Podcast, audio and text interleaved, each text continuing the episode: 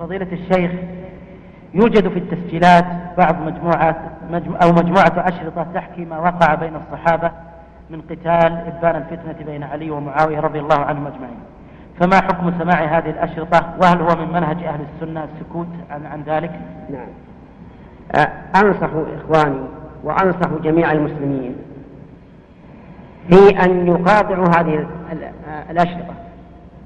ولا يسمعوها ولا يقتنوها وأن يحذروا منها لأنها تفتح باب فتنة بين المسلمين وكراهة لبعض الصحابة رضي الله عنهم. وهذا في الحقيقة مما أمر أهل السنة والجماعة بالسكوت عنه والإمساك عنه. وعوامنا ولله الحمد في غنى عن هذا. وقد قال أمير المؤمنين عمر بن عبد العزيز رحمه الله.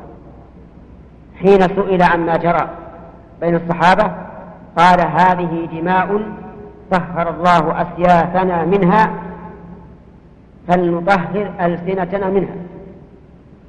فنصيحتي لكم أيها الشباب أن لا تستمعوا إليها وأن لا يستمع إليها أهلكم وأن تحذروا منها غاية التحذير لأنه لا فائدة منها بل هي مضرة واضحة.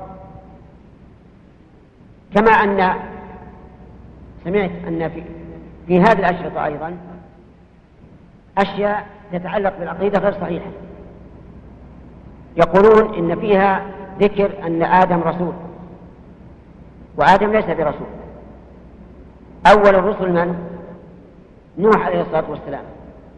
نعم آدم نبي أوحى الله إليه بشرع يتعبد به لله لكن لم يرسل لأن بنيه كانوا قليلين وكانوا يتبعونه.